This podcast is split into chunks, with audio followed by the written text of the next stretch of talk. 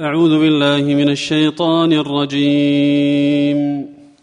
يا أيها الناس اعبدوا ربكم الذي خلقكم والذين من قبلكم لعلكم تتقون.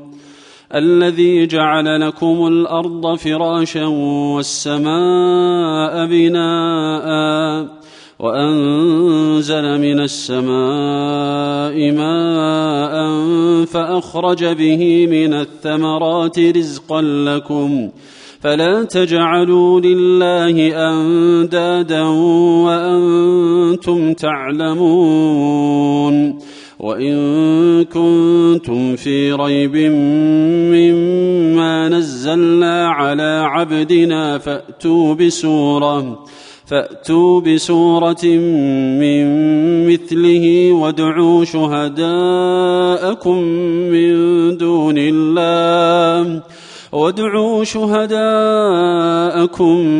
من دون الله إن كنتم صادقين. فإن لم تفعلوا ولن تفعلوا فاتقوا النار.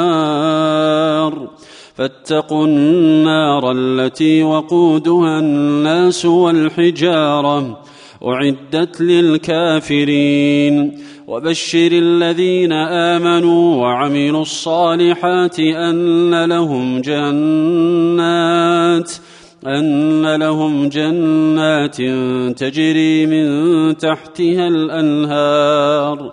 كلما رزقوا منها من ثمرة رزقا قالوا هذا الذي رزقنا قالوا هذا الذي رزقنا من قبل وأتوا به متشابها ولهم فيها أزواج مطهرة وهم فيها خالدون.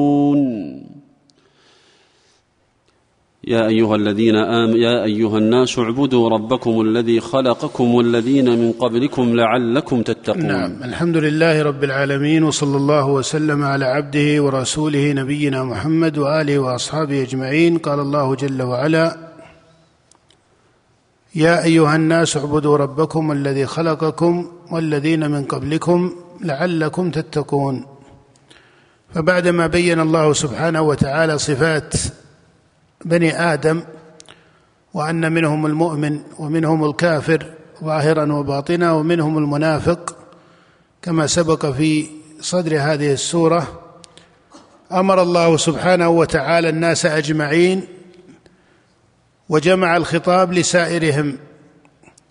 وترى أن هذا الخطاب معتبر بسائر بني آدم سواء كانوا من الصنف الأول أو الصنف الثاني أو الصنف الثالث. وهو معتبر بسائرهم من جهة أنه خطاب للناس أليس كذلك نعم. فليس خطابا لأهل الكتاب أو للمؤمنين أو للمنافقين إنما هو خطاب للناس يا أيها الناس فهذا بعدما ذكرت صفاتهم جاء الخطاب العام لهذه الأصناف التي لا ينفك عنها الآدمي إلا كما قدر سابقا في حال عارضة وهي حال؟ المكره إلا في حال عارضة وهي حال المكره الذي يكون مؤمنا في الباطن ويظهر منه كلمة الكفر إكراها فهذه حال عارضة. وإلا بنو آدم لا ينفكون في حقيقتهم عن الأصناف الثلاثة المذكورة في صدر هذه السورة. فجاء الخطاب بعد ذلك لسائرهم بقوله يا أيها الناس فقوله يا أيها الناس ذكره هذا الاسم هو اسم عام لهم أليس كذلك؟ وكذلك الذي يدلك على أن هذا الخطاب لسائرهم أنه في النتيجة اعتبر ماذا؟ اعتبر ذكر العذاب في حق من كفر واعتبر ذكر النعيم في حق من آمن. وهذا هو مآل مجموع بني آدم فإن مآلهم إما إلى الجنة وإما إلى النار. وهذا هو المذكور في تمام هذا السياق.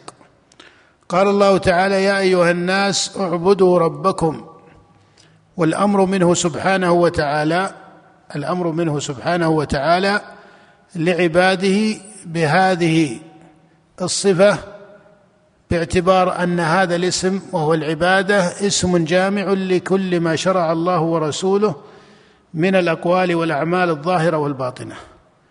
وكما يعرف بعض أهل العلم اسم جامع لكل ما يحبه الله ورسوله من الأقوال والأعمال الظاهرة والباطنة. هذا هو العبادة واصلها معرفة الله وإخلاص الدين له. أصل العبادة إخلاص العبادة لله وحده لا شريك له. وهو قول النبي صلى الله عليه وسلم في حديث أبي مالك من قال لا إله إلا الله وكفر بما يعبد من دون الله حرم ماله ودمه وحسابه على الله. وهو الإيمان بالله سبحانه وتعالى وملائكته وكتبه ورسله. فهذه هي أصول العبادة. معرفة الله سبحانه وتعالى وإخلاص الدين له وحده لا شريك له. ولا يتأتى هذا إلا بهذا. وهما معنى متلازم بل متضمن في الشريعة. وإن كان يقع في بعض سياقه متلازما فهو في أصله الشرعي معنى متضمن على التحقيق. أما من ادعى معرفة الله سبحانه وتعالى وهو لا يعبده وحده لا شريك له فليست معرفته معرفة شرعية.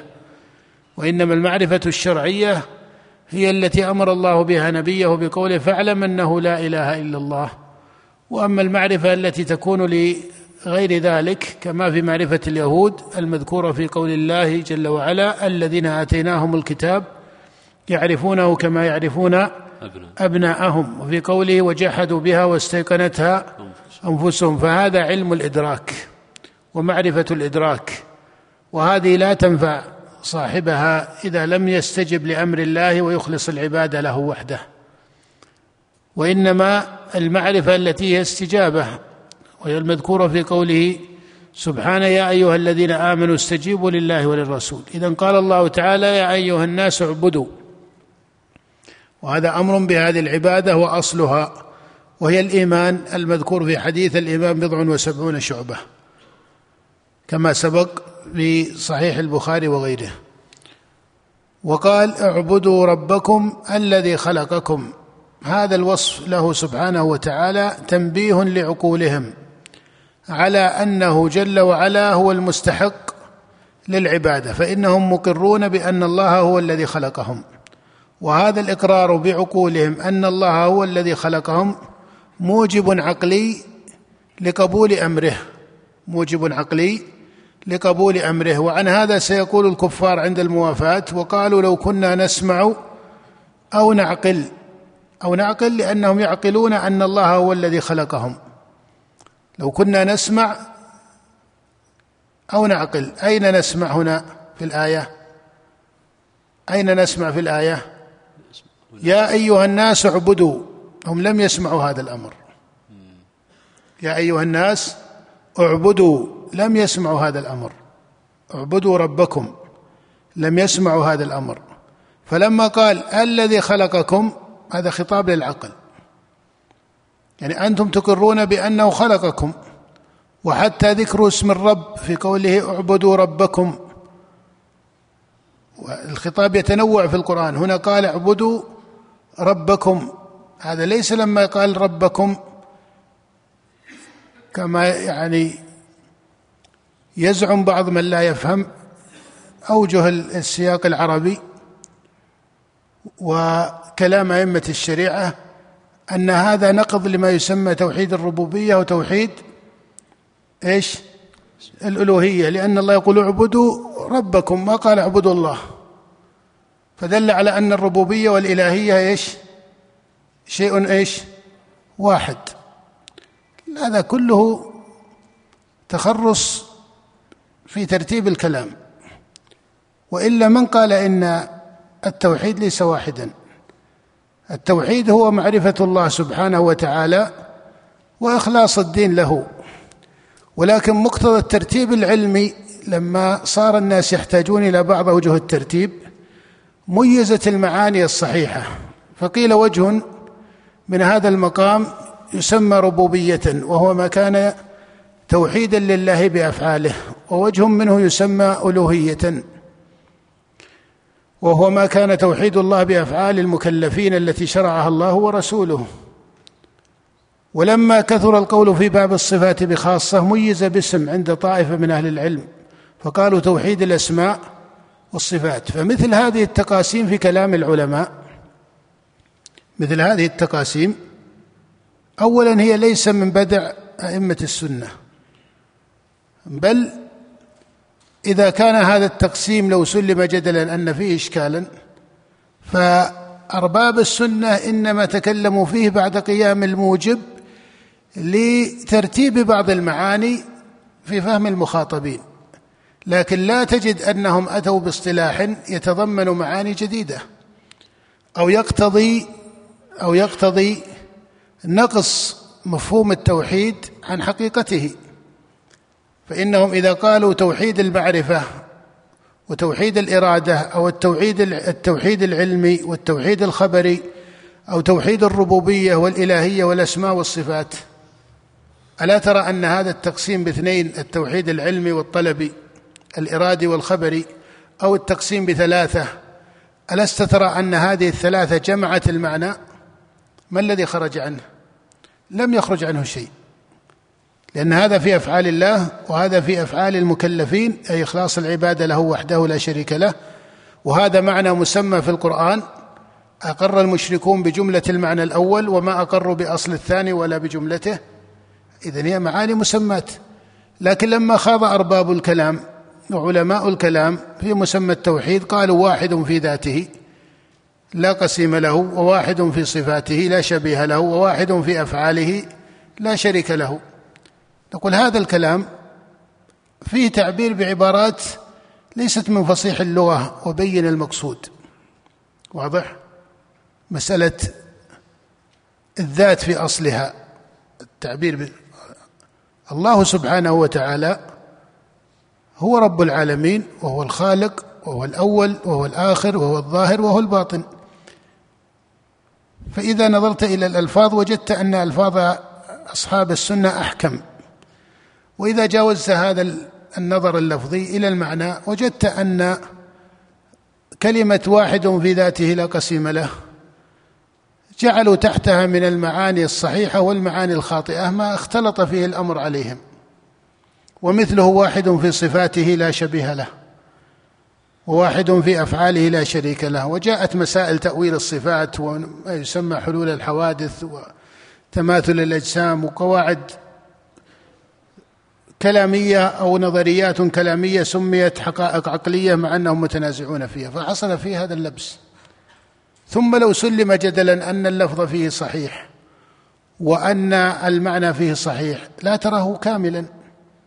لأنه لو سلم جدلا أن هذه المعاني التي تحت معنى كل طائفة تفسر هذه الجمل بمعنى ما معنى واحد في ذاته لا قسيم له ما معنى واحد في صفاته لا شبيه له. تفسير متكلمة الصفاتية يختلف عن تفسير المعتزلة إلى آخره فبينهم خلاف في تفسير هذه الجمل.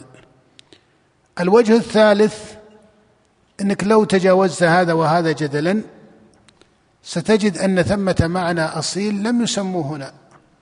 وهو ما يتعلق بإيش؟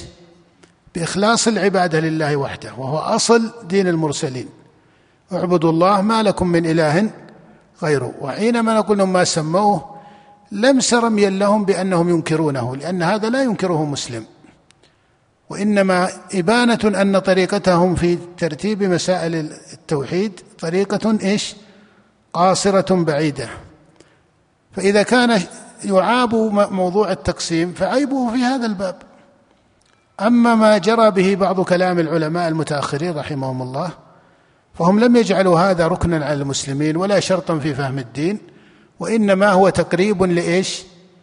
للمعاني وإنما هو تقريب للمعاني. لكن بلا خلاف بين أئمة السنة لو أن قائلا قال التوحيد قسمان توحيد علمي وتوحيد طلبي. وقائل قال التوحيد ثلاثة توحيد الربوبية والألوهية والأسماء والصفات. وقائل قال التوحيد واحد وهو معرفة الله حق المعرفة وعبادته حق العبادة وإخلاص الدين له وحده لا شريك له. أليس كل هذا صحيح؟ كل هذا صحيح. متى يقال هذا إلزام وهذه طريقة؟ لو أنهم فرضوا أسماء ومعاني ليست موجودة في القرآن والسنة ولا تقتضيها لسان العرب وإنما هي مولدة من علم مخترع. وهو علم الكلام الذي رتب من الفلسفة ولولا الفلسفة ما جاء شيء اسمه علم الكلام. وهذا يعرفه من ينظر في كتب علم الكلام. لولا الفلسفة ما جاء شيء اسمه علم الكلام. لكن لما ترجمت هذه العلوم صنع هذا العلم المركب من مادة من الفلسفة ومادة من العقليات المجملة وبعض مجمل الشريعة. فالشاهد أن هذا في قول اعبدوا ربكم هو تنبيه لعقولهم. وقال بعد الذي خلقكم والذين من قبلكم هذا متسلسل وأنتم تقرون بذلك كل هذا تنبيه لعقولهم. لعلكم تتقون أي يكون بإيمانكم بالله وحده لا شريك له تحقيق التقوى. فتتقي نفوسكم الفساد وذهاب السعادة في الدنيا وتتقي نفوسكم عذاب الله سبحانه وتعالى فتتقون غضبه وتتقون سخطه. وتتقون مقته وهذا تقوى تكون لهم في الدنيا والآخرة. ليس العذاب فقط في الآخرة بل حتى في الدنيا كما جاء في الصحيح قبل بعث النبي صلى الله عليه وآله وسلم في حديث عياض بن حمار المجاشع الذي رواه مسلم في صحيحه قال إن الله نظر إلى أهل الأرض قبل بعث رسول الله قال النبي إن الله نظر إلى أهل الأرض فمقتهم عربهم وعجمهم إلا بقايا من أهل الكتاب. قال وإنما بعثتك لأبتليك وأبتلي بك. اذا قال ربنا جل وعلا الذي خلقكم والذين من قبلكم لعلكم تتقون. ثم ذكر بعد ذلك أيضا ما هو من آيات ربوبيته الذي جعل لكم الأرض فراشا والسماء بناء. إلى تمام الآيات نستكمل قراءتها في المجلس القابل بإذن الله ونسأل الله جل وعلا بأسمائه وصفاته أن ينصر دينه وأن يعلي كلمته وأن يجعلنا وإياكم من أنصار دينه وأن ينصر عباده المؤمنين وأن يحفظ على المسلمين دينهم وأموالهم وأعراضهم. اللهم يا حي يا قيوم يا ذا الجلال والإكرام نسألك المغفرة والرحمة والعفو والعافية. والتوفيق في القول والعمل والإخلاص لوجهك الكريم. اللهم وفق ولاة أمورنا لكل خير واجعلهم هداة مهتدين. يا ذا الجلال والإكرام. وأصلهم لهم بطانتهم. وبالله التوفيق. وصلى الله وسلم على عبده ورسوله نبينا محمد.